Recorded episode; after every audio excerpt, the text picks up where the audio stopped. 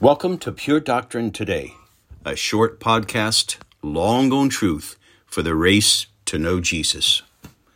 John, the Gospel of Belief, Episode 2 Characteristics of the Gospel of John. John wrote his good news so that it could cause and strengthen faith by organizing it around several key ideas as he wrote. John records seven signs or miracles of Jesus.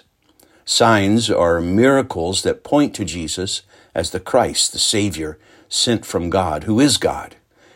There are miracles like changing water to high quality wine. This is God's Savior. Raising a man Lazarus from the dead, and this is God's Savior. Healing a man who was born blind, and on and on.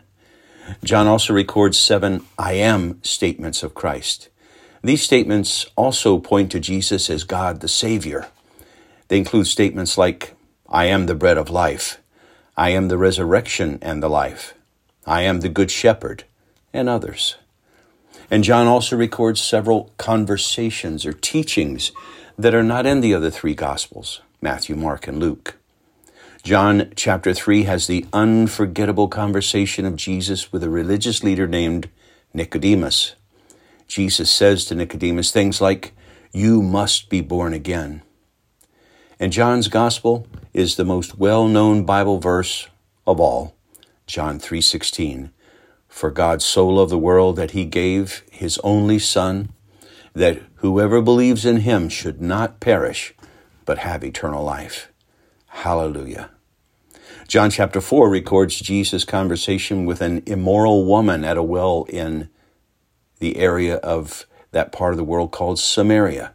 Jesus says to her in John 4 23 and 24, But the hour is coming and is now here when the true worshippers will worship the Father in spirit and truth, for the Father is seeking such people to worship him.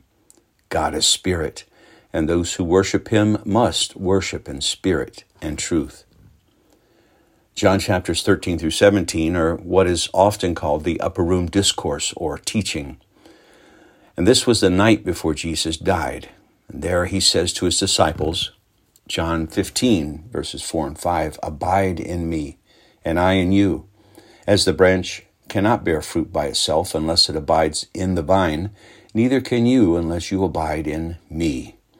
I am the vine, you are the branches. Whoever abides in me and I in him, he it is that bears much fruit. For apart from me, you can do nothing.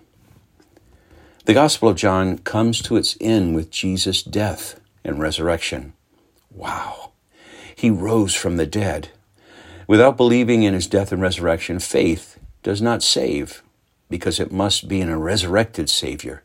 Saving faith is in Jesus the Christ, who is God and man, who lived and died and was resurrected to pay for the sin of sinners who would believe in him. Have you believed in him?